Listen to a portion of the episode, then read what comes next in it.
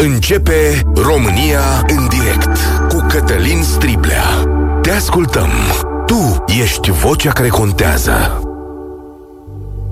Bun găsit!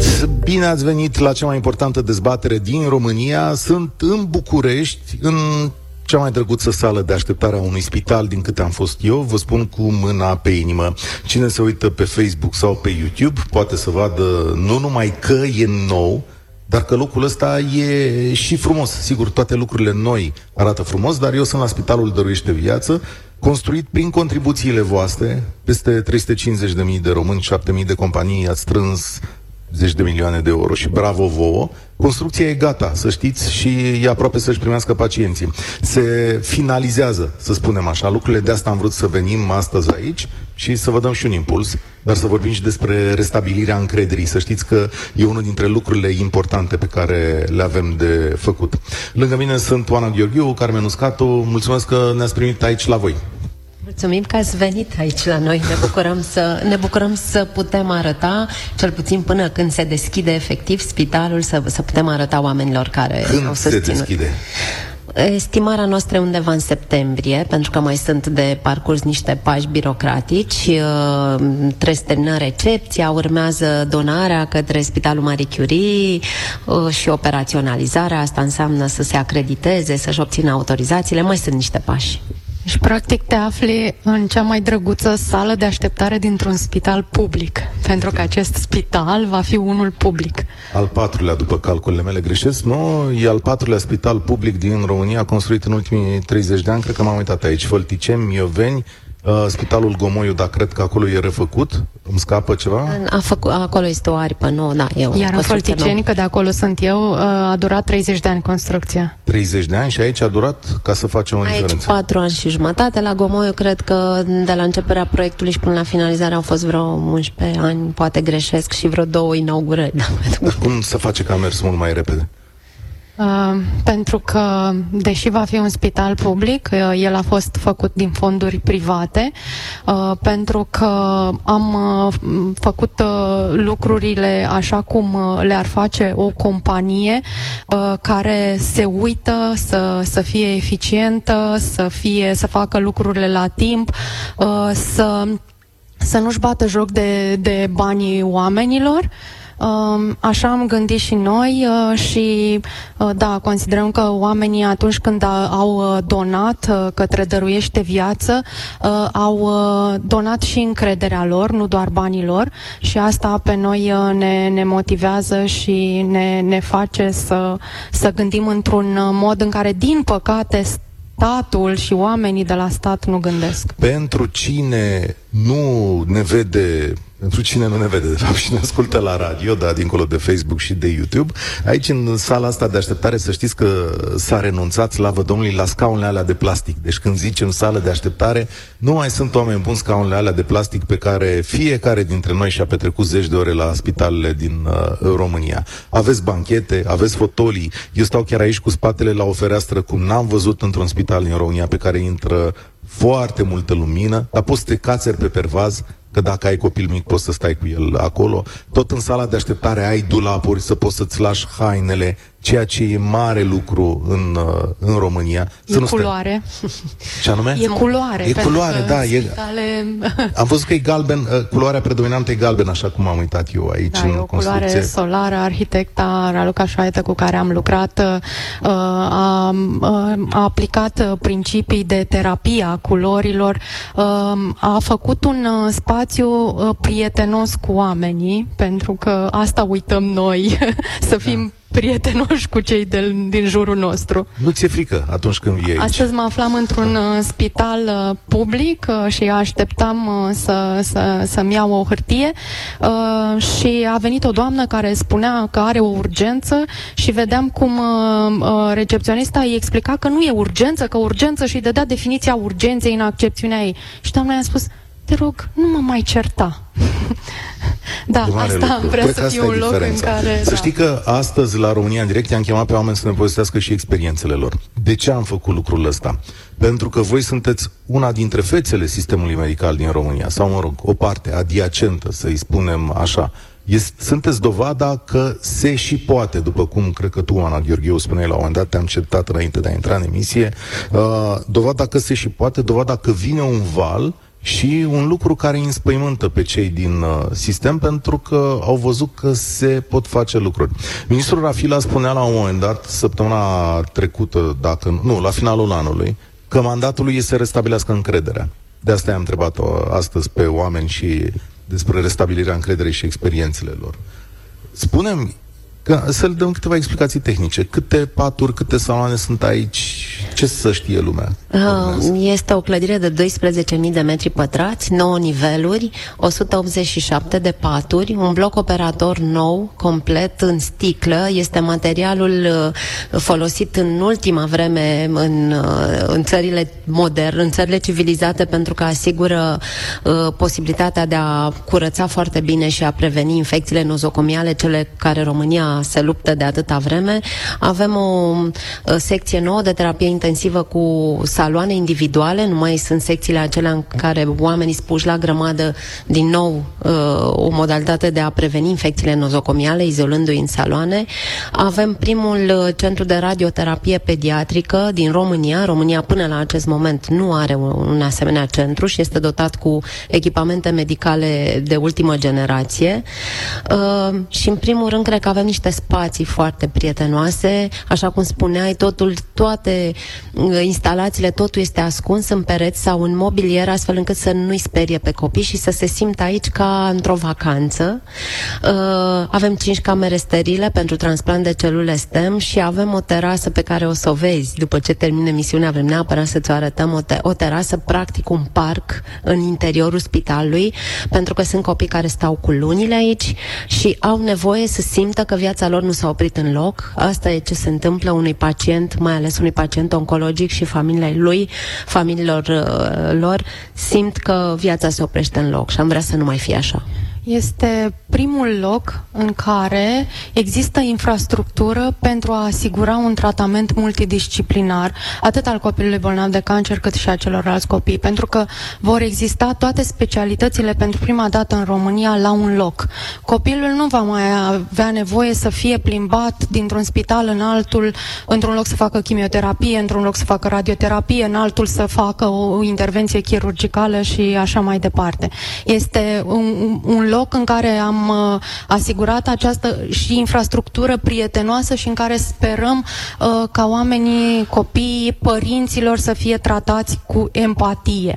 Uh, de asemenea, e primul spital în care este luat în considerare cu uh, părintele în tratamentul copilului, pentru că fiecare salon conține și două paturi pentru mama sau tata care va sta cu Aha, copilul. Deci nu mai rămâne copilul singur aici sau nu? Părintele are și el confortul? Legea, legea dă dreptul părintelui da. să stea Mulți împreună. Stau pe scaun dar exact. sau în același pat, după cum, după cum se știe. Uh, asta e România cea nouă. Da, sunt convins astăzi că la telefon o să ne spuneți și despre cealaltă Românie, că așa se întâmplă. Da, Oana Gheorghiuș și Carmen Uscatu, care sunt alături de mine, au mai multe proiecte în medicina. Acesta nu e singurul. Să știe lumea, e o listă, o să mă uit pe ele mai încolo. Știu deja cum funcționează spitalele din România. Uh, v-am întrebat astăzi la un moment dat în felul următor ce schimbare ați face în spitalul de lângă voi? Lucru mic și care se poate face. Acum, după capul nostru, voi care ați deprins sistemul ăsta, o să-mi spuneți în realitate dacă se poate schimba ceva din ceea ce ne spun ascultătorii noștri. Uh, înainte de a trece la dezbatere, fac precizarea asta că pe Facebook și pe YouTube colegii mei au filmat imagini din tot spitalul. Puteți vedea la ce ați contribuit. Da? Unde, unde sunt banii dumneavoastră? Aici sunt banii dumneavoastră, sunt palpabili, să spunem, uh, să spunem așa, uh, vă puteți uita acolo și uh, absolut orice întrebare legată de spital, de funcționare, de toată povestea asta, o puteți adresa în cadrul României în direct. Dacă sunteți de acord, doamnelor, putem trece la, la dezbatere. Sunt convins că foarte multă lume așteaptă să vorbească cu voi. 0372069599. Îl repet, sunați-ne și cu experiențele voastre din străinătate. Apropo de ce zicea Carmen, că nu vă ceartă nimeni la recepție și mi se pare important. 0372069599. Azi vă întreb în felul următor. De fapt, puteți voi întreba orice despre Spitalul Dăruiește Viață și eu vă întreb, da, care sunt uh, experiențele care vă zdruncină încrederea în spitalele din România, dar în același timp ce a schimba repede într-un spital pe care îl știți.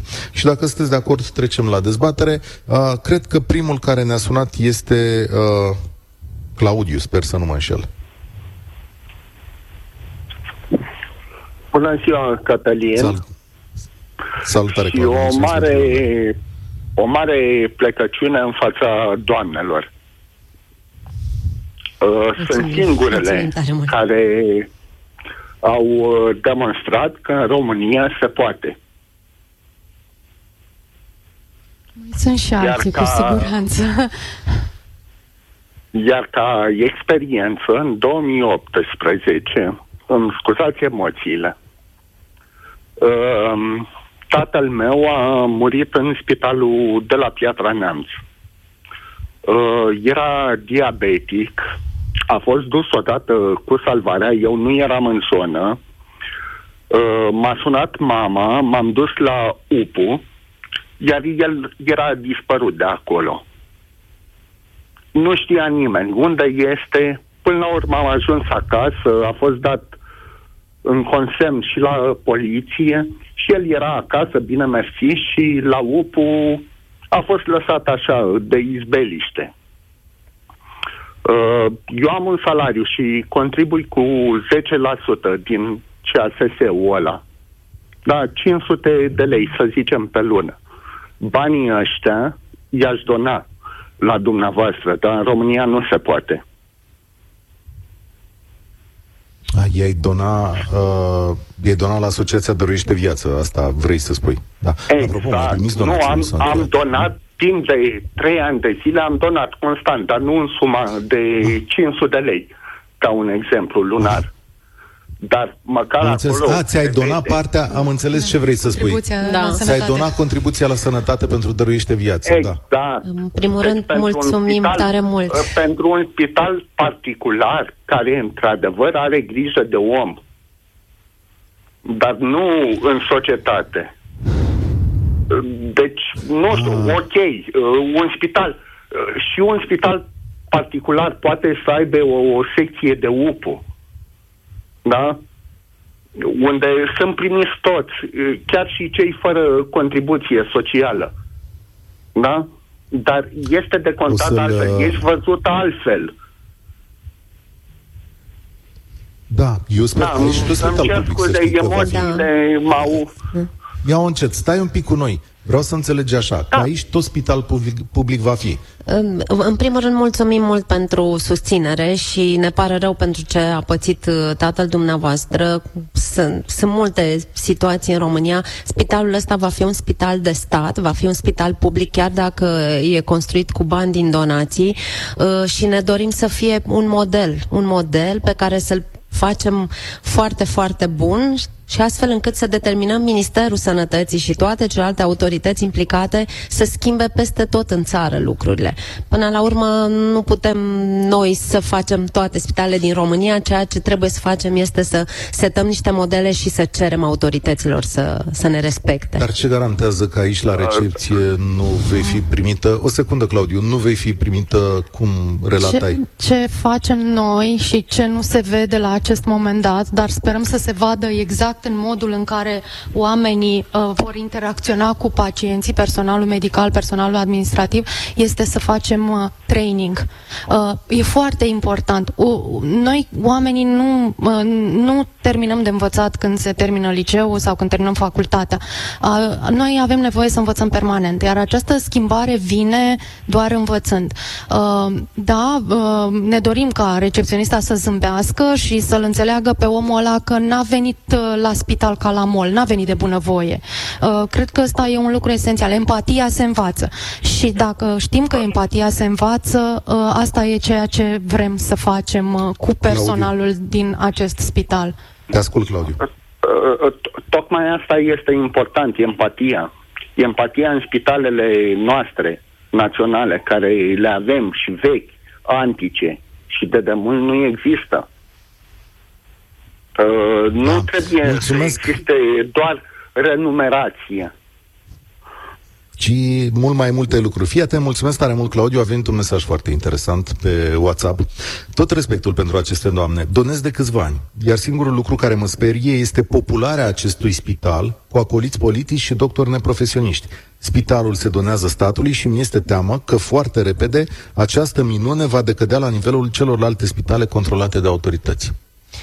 E o luptă a noastră pe care o avem de dus și o avem de dus împreună. Toți cei care au susținut spitalul ăsta trebuie să continue să ne susțină, pentru că, așa cum spunea Carmen, nu ne oprim aici, încercăm să facem training cu personalul medical și auxiliar, uh, încercăm să gândim niște strategii astfel încât mutarea, pentru că, practic, echipele medicale se mută din spitalul vechi, din spitalul Marie Curie, în această nouă clădire, acela e personalul existent în mare parte.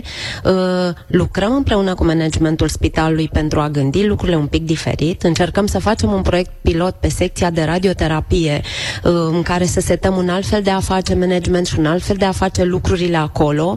Uh, testăm dar lumea va întreba așa, voi rămâneți manageri aici sau ceva de genul ăsta? Puteți controla lucrurile sau cum?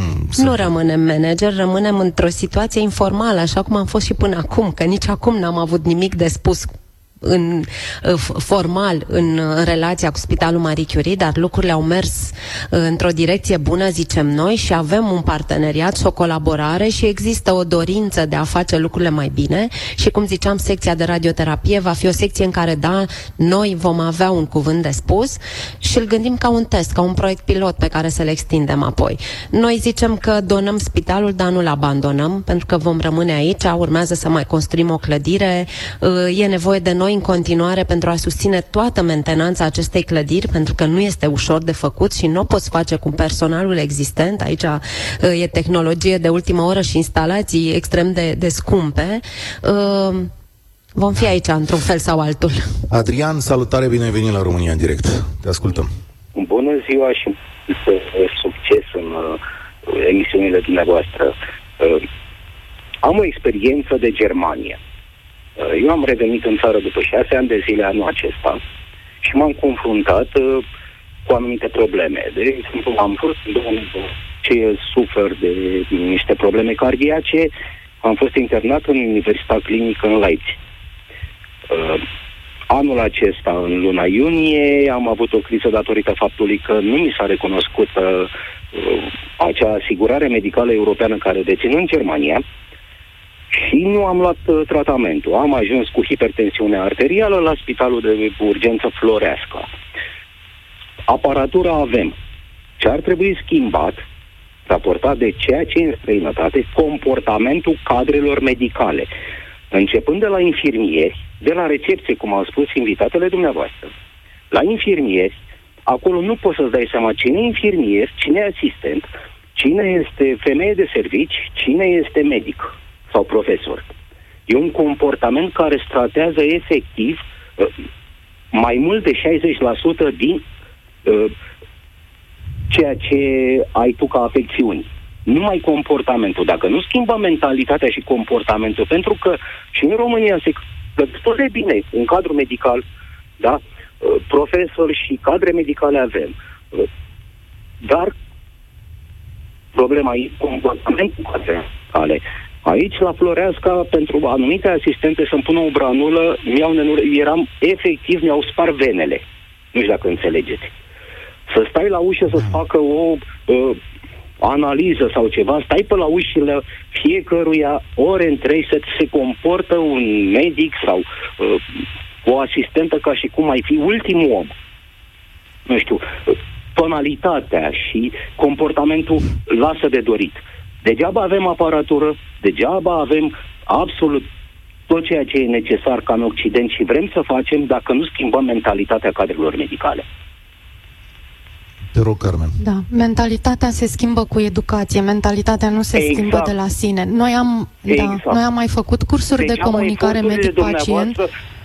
E, scuzați-mă, eforturile dumneavoastră sunt de lăudat, dar ce facem mai departe? Ce faceți mai departe? Cum schimbăm această ah, mentalitate? Da. Pentru că la noi sunt învățați să le bagi în buzunar, se uită la tine exact. ca, ca de sus, ca și cum ai fi ultimul om, ceea ce am pățit în Germania, de exemplu, internat în Universitatea Clinică în Leipzig, care e o clinică totuși de renume și e de stat, da?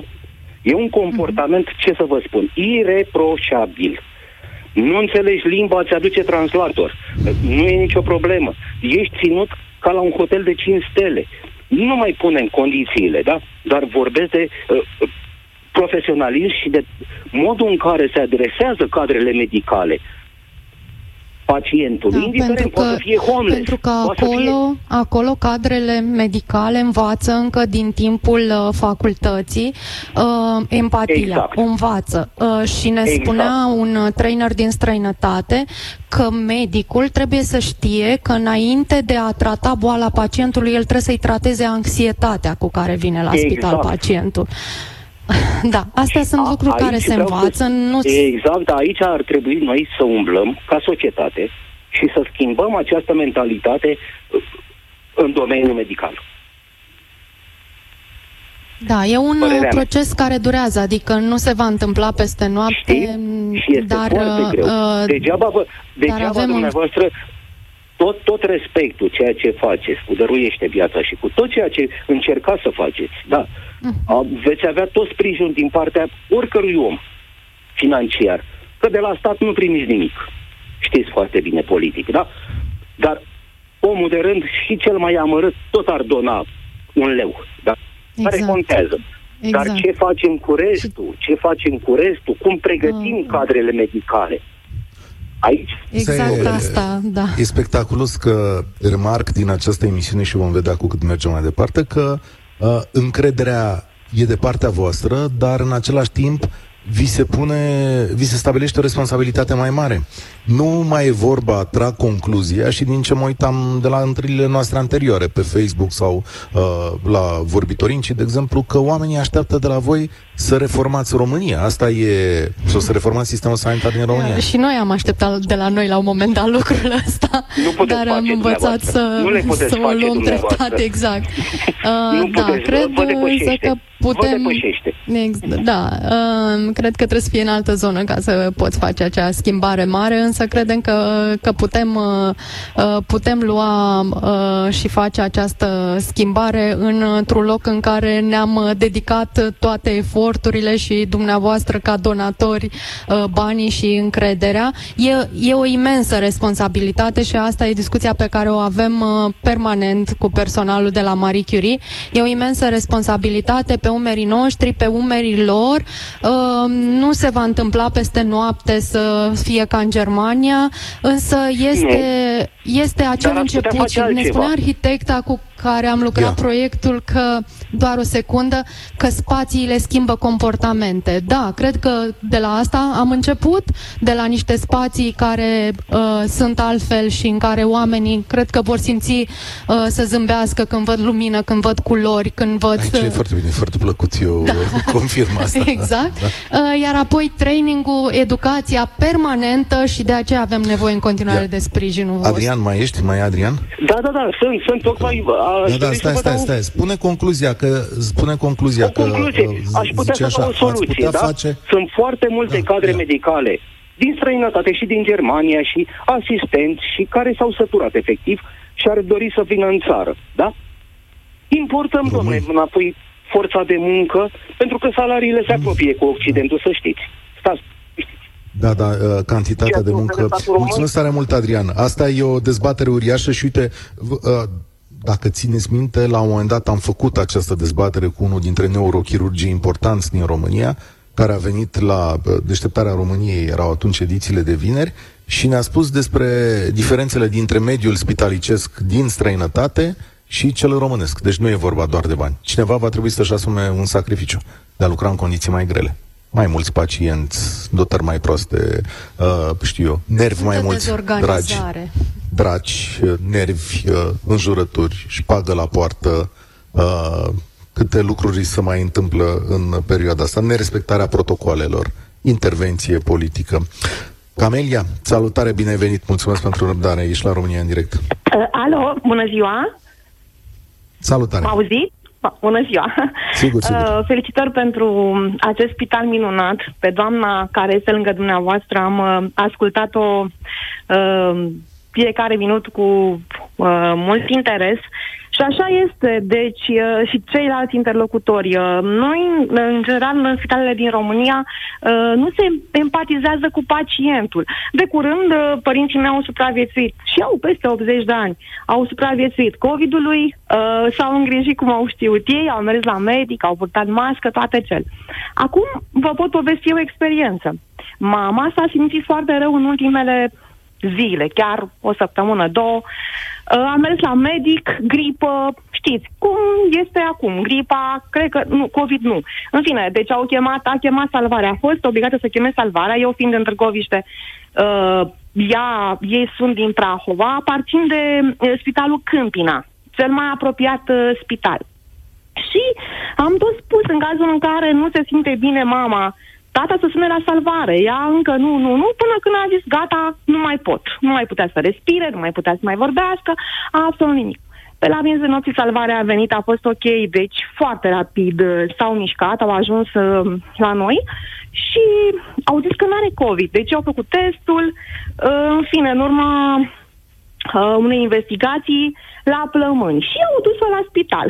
Acum, vă dați seama că în momentul în care se închide poarta de la uh, spital, spitalului, nu mai știi, practic, ce mai face ruda, părintele, mă rog, fratele, sora, pentru că totul este ascuns. Deci nici măcar un număr uh, la urgență, dacă suni și spui numele, uh, na, mama, vreau să vezi cu mama, cum o cheamă și așa mai departe, nu, nu se poate, pentru că, nu știu, așa e sistemul de acolo. Dar uh, mama cu telefonul lângă ea deșteaptă, să m-am și îndrumat uite, ții lângă tine telefonul, încărcătorul și așa. Și m-a sunat. Uh, m-a sunat ea a doua zi. În fine, abia putea să mai vorbească și au spus că i-au pus o perfuzie și atât. Păi zic, cum perfuzie? Că doar ești la urgență, deci trebuie să afli ce ai. Ai la plămân, n-ai COVID, n-ai... Dar poate ai la plămân, plămân complicații, pentru că nu mai ai putere. Păi ce pot să vă spun? Mare lucru din ce, adică practic pot să afirm ce au spus persoanele dinaintea mea, pentru că așa este. Deci corupția din spital și până te duci la urgență, nu poți să ții cu tine un pachet, o mâncărică, uh, o sticlă de apă și așa mai departe. Îi dai unei, uh, doamne, ce femei de serviciu să-ți ia o sticlă de apă sau o pungă de pufuleț, ca asta mea și spus, zice, vai, am dat să-mi iau o pungă de pufuleți și am dat 10 lei și mi-a mai adus restul, adică șpaga, într-un cuvânt. Și apoi, nu știu, doctorul care răspunde de ea, nu comunică ce are, deci, practic, de duminică și până astăzi nu știu ce rezultat ce diagnosticare, știți? Și modul de a se comporta. Asistentele infirmierele uh, îmi spune la un moment dat, dar ce urcioase sunt, unele sunt foarte cum se cade, altele vorbesc urât, altele m-au înfruntat, altele doar n-au zis, eu știu ce minunăție pe acolo. Încerc să caut un răspuns problema. pe rând, da? A, stai o secundă cu noi. Din experiența voastră de atâția ani de stat în spital între oameni din mediul acesta, de ce e atât de greu să găsești o cale de comunicare într-o astfel de situație? Multă lume s-a plâns și țineți minte că în perioada COVID chiar au existat niște discuții mari de tot. Într-adevăr, după ce se închide poarta spitalului, nu mai știi de aparținător, da, cum să spune, sau invers. Da, nu mai știi. Eu cred că în ultimii nu, ani o, da. s-a creat o prăpastie uriașă între, între personalul medical și pacienți și pare că suntem într-o luptă, deși ar trebui să fim de aceeași parte a baricadei ca să ca oamenii să se facă bine. De unde vine asta, greu de spus, dar uh, cred că o mare problemă este managementul spitalelor. Felul în care se poate face management în spitale. Că știți cum e. Un spital merge după cum se întâmplă lucrurile sus. Um, dacă stai de vorbă cu manageri de spitale și le expui toate aceste probleme, îți vor spune cât de limitați sunt ei și ce, ce unelte puține au ca să facă cu adevărat management nu au aceste unelte. Dacă un medic nu corespunde, nu face treabă, nu își face treaba cum trebuie, nu poate fi dat afară. Deci managerul unui spital nu poate să controleze personalul așa cum ar face managerul unei companii private.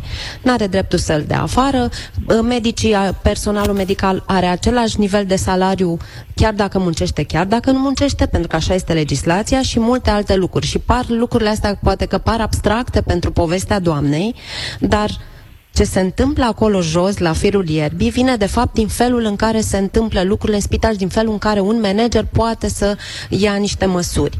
Acum, sunt cazuri și manageri de succes, uh, chiar în spitale de stat, care au făcut ca lucrurile să se întâmple foarte bine, dar astea sunt excepții, pentru că sunt ei niște oameni cu, uh, cu anumite skill-uri, dar în general lucrurile nu se întâmplă bine și eu spun că este hiba este aici, la, la felul în care se întâmplă și la felul în care se face management.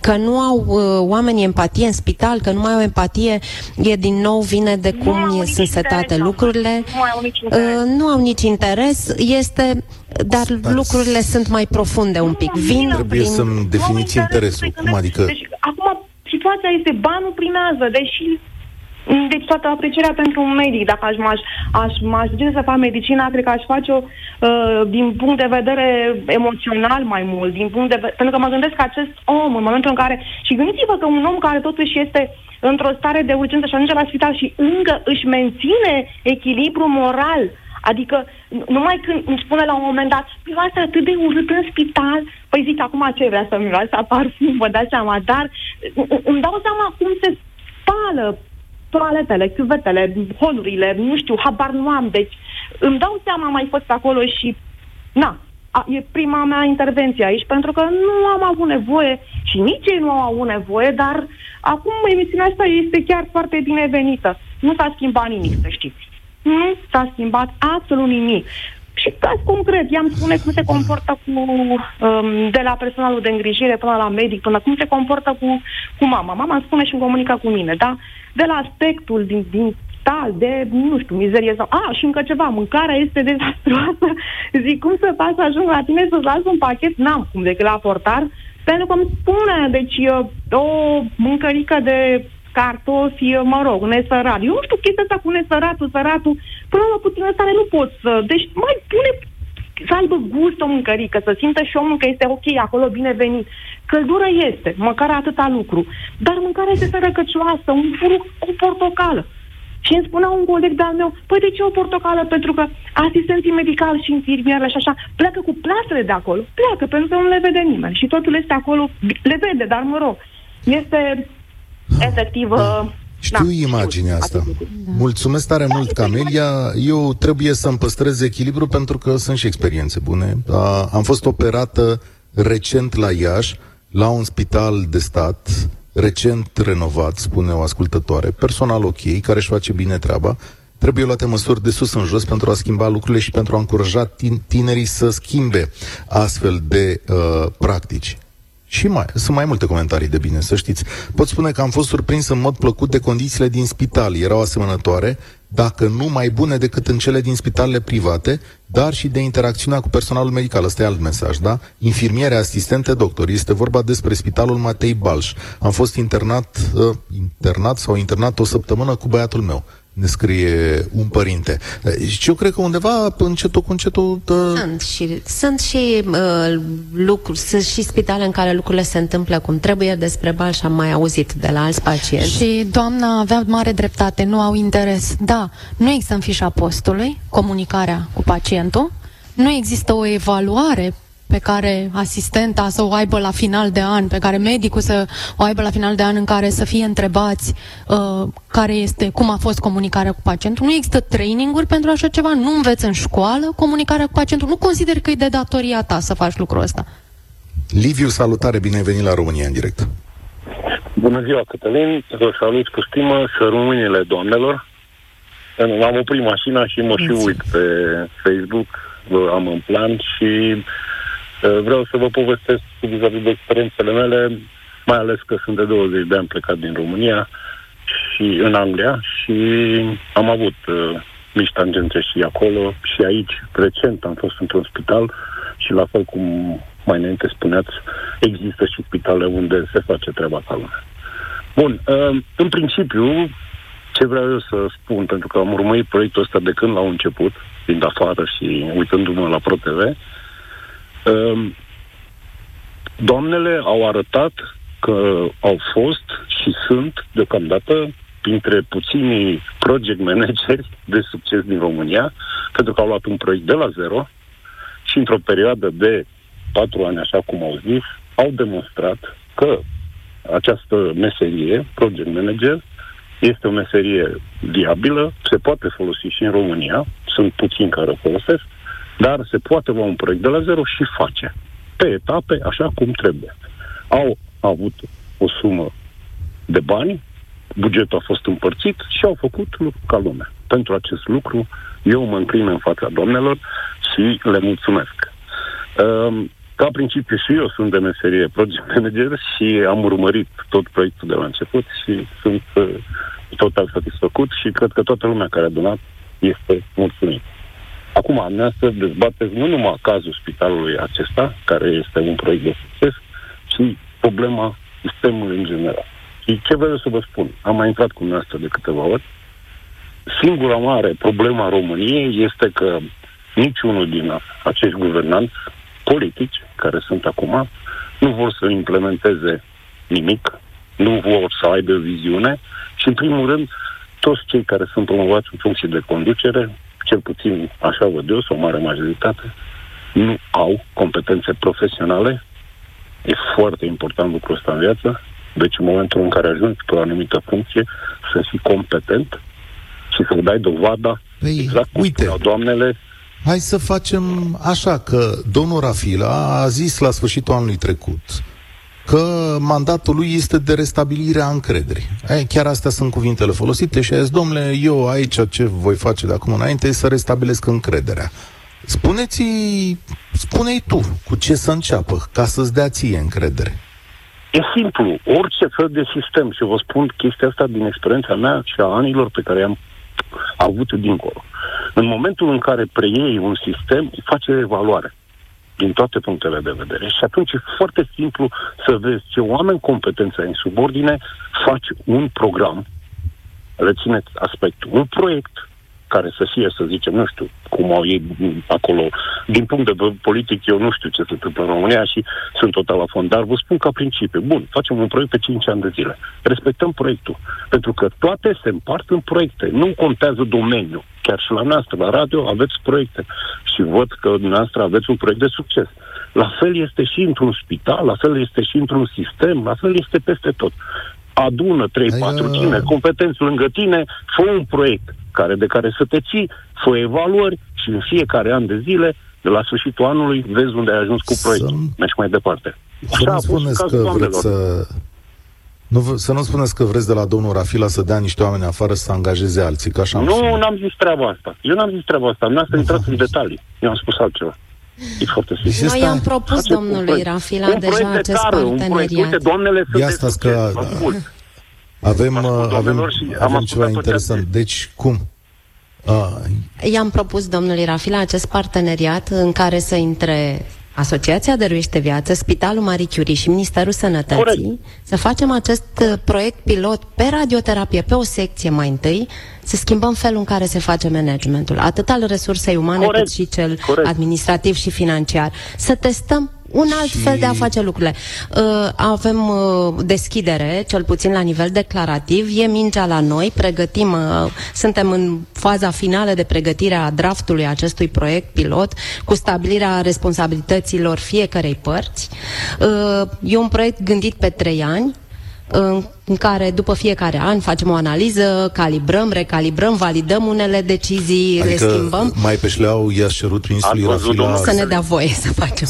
Să vă dea stați o secundă, exact că foarte interesant. I-a cerut ministrului Rafila... Liviu, o secundă. I-a cerut ministrului Rafila să vă dea dumneavoastră posibilitatea de a verifica și numi conducerea pe acest proiect pilot? Împreună. Deci este gândit pe, un, pe principii de guvernanță corporativă și guvernanță clinică. Sunt niște principii de management care mm în, în care funcționează corporațiile, dar funcționează chiar și instituții publice cu, cu instituții capital de stat și ne dorim să facem un astfel de proiect și să testăm, pentru că în România lucrurile se, uh, se fac așa, știți, pe genunchi și uneori peste noapte, schimbăm legislație, schimbăm uh, fără să, să analizăm și cum spunea domnul și fără să facem uh, test. Noi propunem să testăm un alt fel de a face management și dacă se dovedește a fi bun, să-l implementăm la nivelul țării, în toate spitalele din România. Da. Liviu, mulțumesc tare mult, încerc sau... Te rog, spuneți concluzia, că încerc să fac... Ca și concluzie, da, ca și concluzie. De ce nu le ia pe aceste două doamne și mai construiește acum, că toți sunt bani pe PNRR și mai construiește toate spitalele alea regionale cu exemplul pe care îl aveți cu doamnele de acolo? E foarte simplu. Și Când ai un om pe de ele. succes, un lucru de succes, ei, dânsele trebuie să stea de vorbă cu Stați, domnul mă, Rapila. că întâi- Îi propun domnului Rapila Păi stați că un puteți să-l parteneriat întreb. cu, cu persoane Așa. competente. Adică, asta că reformulez eu. Deci dacă vi s-ar propune, ați accepta să construiți spitale regionale pe bani PNRR pentru România, Oana Gheorghiu, Carmen Uscatu? Sincer, în acest moment nu și în felul în care se întâmplă lucrurile și cu uneltele pe care le-ai la îndemână, eu nu cred că aș intra într-un astfel de proiect, plus că noi avem aici determinat proiectul acesta, nu-l putem abandona și pleca, dar putem Da, să da, dacă ați împărtășim avea oricând aceeași din bani la experiența dispoziție sau mai noastră. Mulți, Nu e doar despre Întrebarea bani, mea. e, e și despre puterea de a face aceste lucruri. Uh, Noi am făcut uh, aceste lucruri uh, în regim privat, cum ar veni. Autoritățile nu au avut de intervenit pentru că n-au fost banii lor, n-au putut interveni. Ar fi intervenit și au fost perioade în uh, viața noastră cu acest spital în care autoritățile au vrut să intervină și să oprească proiectul. Haideți să facem... Uh, stați o secundă, cine a vrut? La cine vă referiți? La un ministru, o ministră, doamna Sorina Pintea. Doamna Sorina Pinte a vrut să oprească proiectul aici. Ok. Uh, haideți să facem în uh, felul următor. Trebuie să luăm publicitatea acum. Mă întorc la ceea ce ați spus. Uh, Andreea și George, știu că sunteți acolo. O să prelungim această emisiune. V-ați dat seama, sunt multe telefoane și multe întrebări. Așa că vă cer îngăduință să mai stăm 10-12 minute după ora 14 la România în direct. România în direct. Cătălin Striblea la Europa FM. Sunt la Spitalul Dăruiește Viață, din, deocamdată din curtea Spitalului Marie Curie, care va deveni parte din Spitalul Marie Curie. Cine a intrat pe Facebook sau pe YouTube a putut să vadă imaginile de aici, ce ați construit împreună cu banii pe care i-ați dat și am hotărât să prelungim dezbaterea ca să dăm posibilitatea cât mai multor ascultători să vorbească cu Oana Gheorghiu și Carmen uh, Uscatu. Cred că e prima experiență de genul ăsta, nu? În care vorbiți în mod direct în spațiu public cu donatorii voștri. Uh, transmis live de aici și o vom mai face pentru că ce voiam să spun e că aici va fi un studio radio, se vor putea face transmisii, va exista un cinema, vom putea aduce, sperăm, filmele, noutățile care se lansează în cinematografe.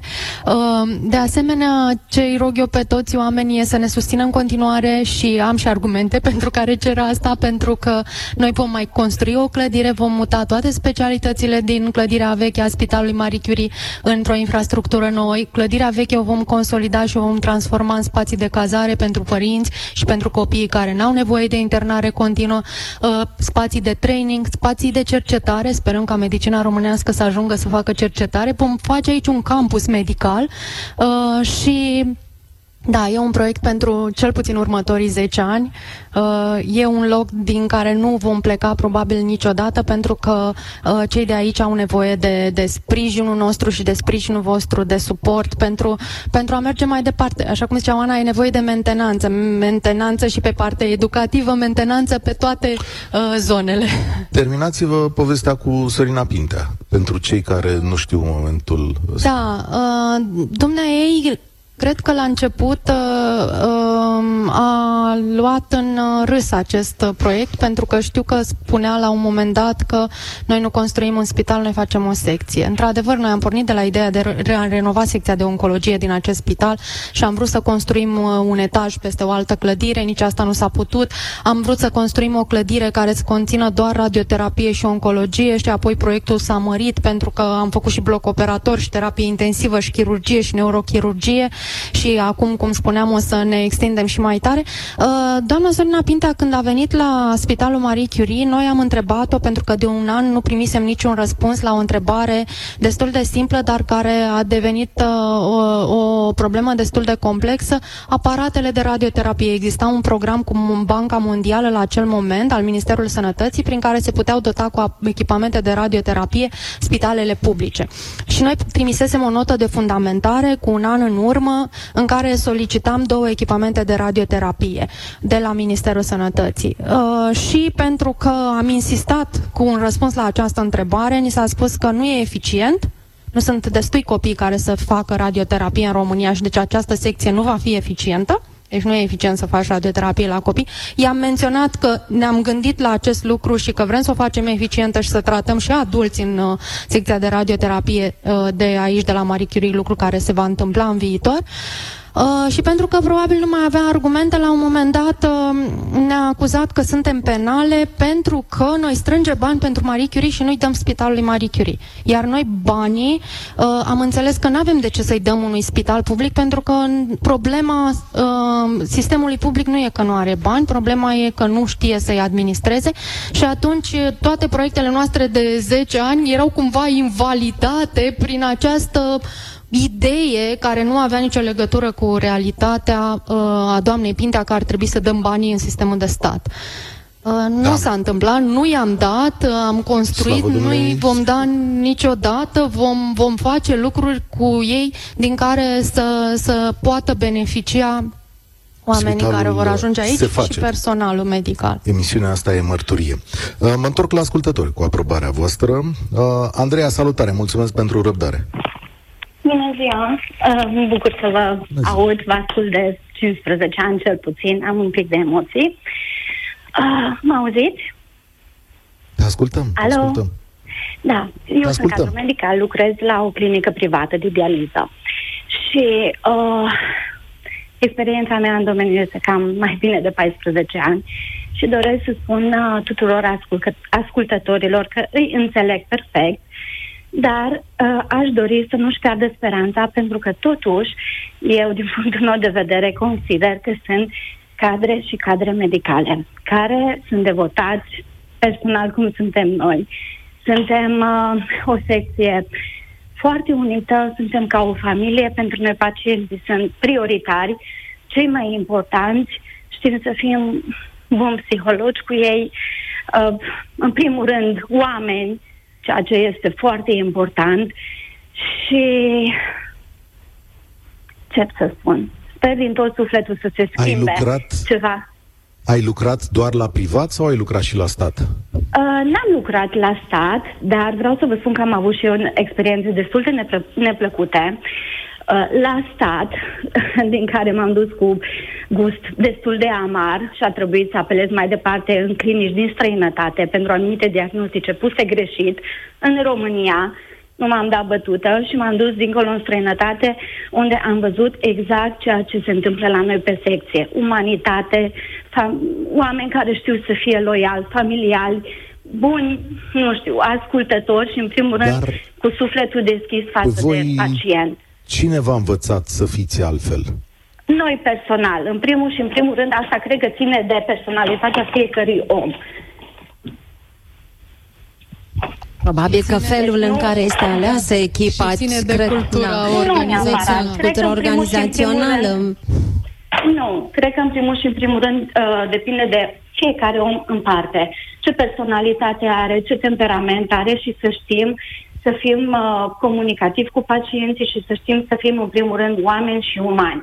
Și lucrurile astea le-am învățat și noi în decurs de 14 ani, fiind o familie aici pe secție, am învățat cum să fim unite, să fim uh, atente la fiecare detaliu al pacientului, atente la nevoile pacientului și am învățat toate lucrurile astea care au fost foarte grele, pentru că fiecare pacient în parte are nevoile lui, are problemele lui și am știut exact cum trebuie să procedăm pentru a ajunge la nivelul la care momentan suntem. Deci, în primul și în primul Faptul rând, suntem oameni. Că... Poftim? Da, dar faptul că, v-ați gă- faptul că v-ați găsit așa o echipă, nu cred că e întâmplător cineva acolo care a făcut angajări, a căutat un anume tip de oameni. Adică întotdeauna... Pe noi când ne-au angajat, nimeni n-a știut de nimeni. Noi, noi ne-am trezit șase asistente medicale care ne-am trezit angajate, ne-am dus, ne-au uh, inițiat, ne-au instruit și așa mai departe. În timp ne-am modelat bine. după alta, pentru că, da, pentru că fiecare avem personalitatea noastră, dar mereu, am știut am cum învățat, să ne modelăm. Ne-au instruit. Nu ne-au instruit, am, nu uh, ne-am instruit pe noi personal ca să știm să fim unite și să știm să uh, avem Andreea. o bună comunicare între noi. Da. Am, am o singură întrebare. Uh, te vezi vreodată lucrând într-un spital de stat? Da, chiar îmi doresc. În timp mi-aș dori, pentru că în clinicile private este puțin uh, o altă problemă față de uh, viitorul pensionării, să spunem așa. În clinicile private nu ai aceeași siguranță ca la stat, din punct de vedere al pensionării, să spunem așa pe românește. La privat... De ce? Nu aveți cărți de muncă până... sau ce? Da, la privat te duci deocamdată cât ești apt și capabil de muncă și în momentul în care un pic scârție lucrurile și puțin se observă o modificare la uh, nivelul tău de a lucra, deja puțin se pune problema altfel. Am înțeles ce interesant. Mulțumesc tare mult. Tot îmi propun să fac uh, emisiuni despre relațiile dintre angajatori și angajați în România. Chiar sunt foarte curios în ce măsură ne respectăm uh, unii, unii pe alții. Uh, știu că e George acolo. Stai de ceva vreme. Salutare, George. Salutare, salutare, mă auzi? Bună ziua. Te ascultăm. Bună ziua, mă auzi? Alo? Te ascultăm, te ascultăm, sigur. Auzi? Ah, uh, în primul rând, uh, ziua bună, domnul Cătălin, semnă Sfinte Doamne. Uh, vreau să felicit și eu cu această ocazie doamnele și echipa dinselor pentru realizările de la spital. Sunt două topice pe care aș dori să le discut. Una ar fi experiențele mele cu spitalele de stat și spitalele private. Da, diferă, este adevărat. Uh, da, am plătit mai mult la privat, am avut mai multe servicii, dar un lucru pe care l-am văzut la noi ca și societate, oameni, suntem și noi acel factor care induce stres și modul de care, în care se comportă cadrele medicale cu noi. Deci, cultura noastră, educația noastră, interacțiunea noastră sunt în feedback cu, și aici mă refer la spitalele de stat. Deci atât am avut de spus din perspectiva asta. Explică-mi, stai că vreau să înțeleg, care... nu... Stai, stai o secundă, ascultă-mă o deci- secundă. Deci, Explică-mi de ce da, pacientul spune. induce... De ce induce pacientul răspunsul ăsta? Uh, gen, am ajuns, am o problemă medicală care nu am cum să o repar sau ce să fac, am uh, pietre la rinichi, am pe partea stângă par, impar, cum le zic eu, cu anii, câteodată trebuie să ajung anual la spital, nu asta este o problemă, dar modul cum ne comportăm și noi cu doctorii, ne vedem pe noi cei mai importanți. Nici noi nu dăm importanță că poate omul acela sau doctorul acela, fie că este de la privat, fie că este de la stat, stă acolo de 8 ore și poate n-am fost primul și poate sunt al X sutelea pe care dânsul trebuie să interacționeze. Și este vorba și de noi. Stăteam și mă uitam în jurul meu cât așteptam Permiteți să mă retrag puțin într-o parcare pentru că sunt în trafic și aș vrea să fiu și atent la ceea ce vorbim. Mulțumesc!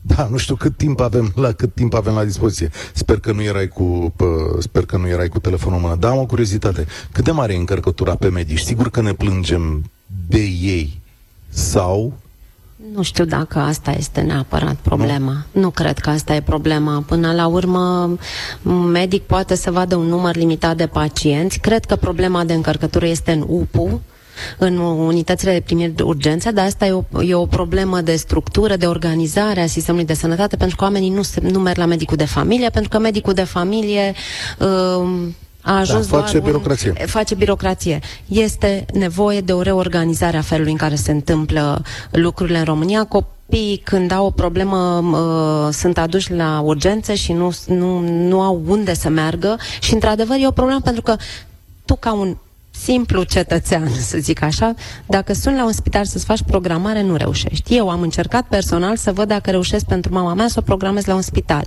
Am sunat și n-am reușit. Și atunci toată lumea funcționează pe sistemul ăsta, cunoști pe cineva, cineva te ajută. Aici este de, de umblat și dacă domnul ministru a declarat că vrea să, re, să reinstaureze încrederea între pacienți și personal medical ar, ar trebui să înceapă de aici, de a regândi felul în care se întâmplă medicina de familie, de a regândi poate uh, pentru copii niște uh, ambulatorii separate de spital în care să meargă cu încredere că primește un tratament și că un copil este văzut, ca să nu mai aglomerăm uh, secțiile de urgență uh, și poate că după aceea lucrurile se, se vor întâmpla un pic diferit. Și de a face ca medicul de familie să-și cunoască pacientul și să-l trimită, să, fa- să se creeze această relație între un medic de familie și alți medici de specialitate. Să există o, o colaborare între medici până la urmă, foarte important. Uh, nu știu dacă mai e George cu noi, dar dacă... Da, da, sunt aici, sunt aici. Era vorba despre al doilea ah. uh, subiect pe care vreau să discut. Circumstanțele fac... Uh, m-am uh, măritat uh, la București, dacă îmi permite să spun așa. Uh, sunt inginer proiectant și inginer mecanic de profesie și vreau să-mi ofer serviciile către echipa de la Marie Curie ca și voluntar pentru a vă ajuta să comisionați, să validați facilitatea și pe plan de mentenanță. Cred, credențialele nu pot să Asta nu știu ce înseamnă, doamnele știu mai bine. Vă rugăm să ne trimiteți da. un e-mail la contact arondereșteviață.ro ca să intrăm în legătură și vă mulțumim. Da, am lăsat, da, da, am lăsat numărul de telefon la doamna care m-a preluat sunt în mașină, n-am cum să scriu, dacă mă puteți suna, vă... E regulă. Acum, o să... peste da. zi, două, trei, că e de treabă da, aici. Mulțumesc tare Mulțumim. mult. Mulțumesc tare mult, George. Colega, pă, colega noastră, da, are toate telefoanele în, uh, în studio la Europa FM, dar noi astăzi, atenție, nu suntem în studio la Europa FM, suntem la Spitalul Dăruiește Viață. Uh, Oana Gheorghiu, care mi-a nuscat, mai avem un singur telefon înainte de a trece la concluzii. Monica, salutare, bine ai venit la noi. Bună ziua, mă bucur să, să fiu în direct cu dumneavoastră. Vă mulțumesc pentru emisiunile pe care le faceți. Și opinia mea este că omul sfințește locul. Întâmplarea face să fi trecut recent printr-o experiență cu spitalele de stat și trebuie să spun că pe lângă durerea pe care o ai când ajungi într-un spital, trebuie să, să spun că Spitalul Județean din Alba Iulia cred că poate să fie un exemplu de bune practici vreau să mă gândesc doar la lucrurile bune, la modul în care s-au comportat, la empatia cadrelor medicale, la curățenia din spital, la faptul că pe secția de oncologie am intrat în permanență echipată, ă, tot respectul și sunt convinsă că astfel de exemple sau că astfel de lucruri pot să fie exemple pentru restul spitalelor. E Minunat. Îmi place să da, aud e... mărturii de genul acesta și îmi place când uh, emisiunea asta România în direct este echilibrată, cu părți bune și rele. România e o țară insulară, cu o țară cu fapte bune, care să văd puțin, dar parcă să văd din ce în ce mai multe.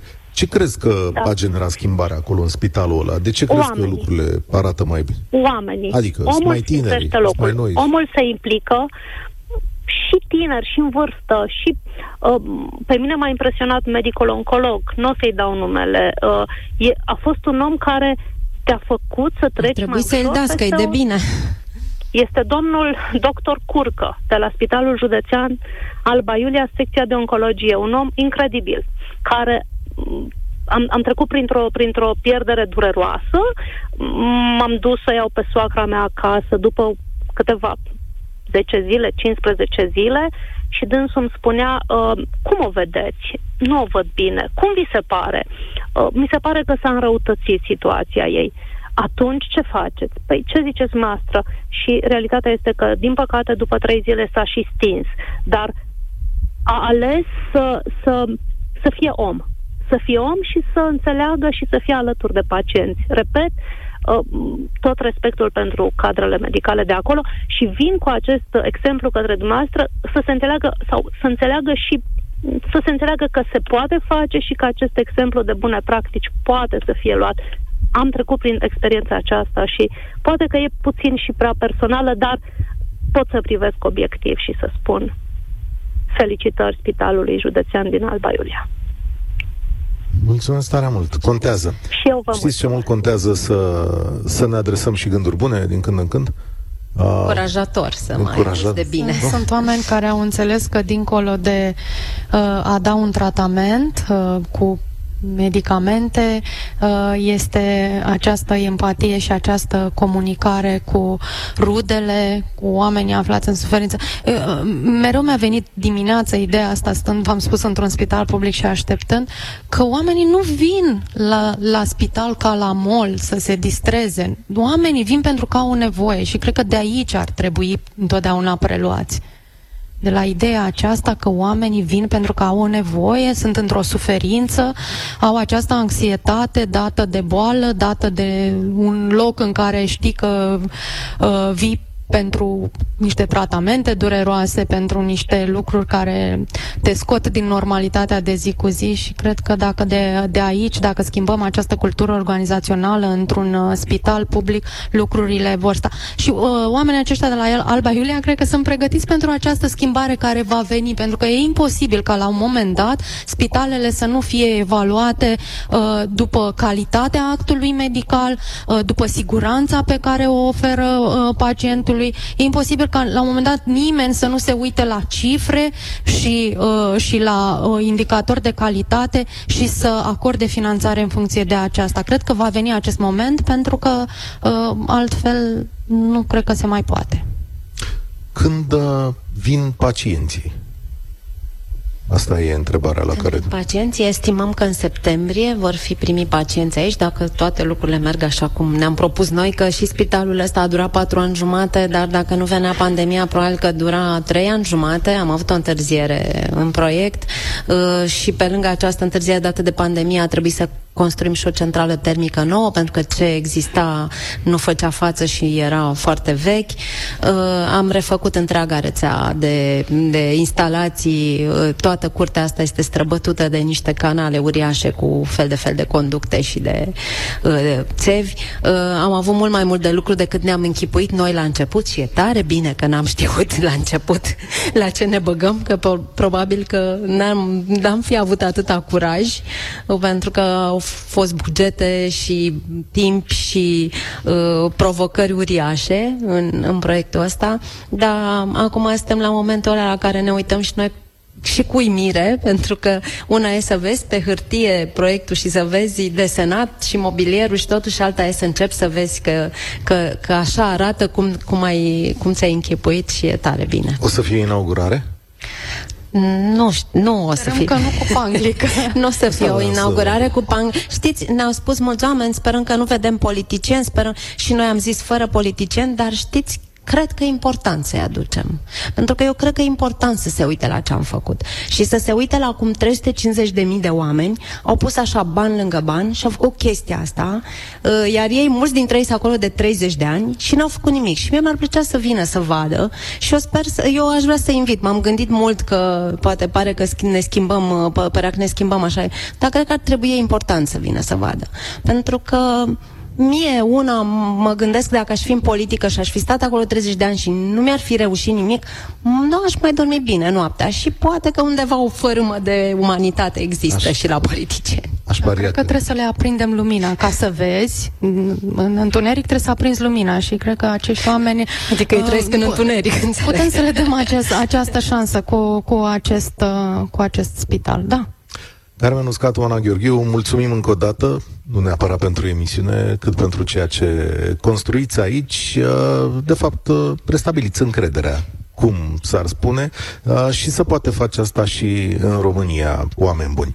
Uh, mâine, la România în direct, desigur, alte necazuri uh, obișnuite, să le spunem așa. Vă mulțumesc încă o dată pentru prezență. Sunt Cătălin Striblea și vă spun spor la treabă. Participă și tu, România în direct, de luni până vineri, de la ora 13 și 15.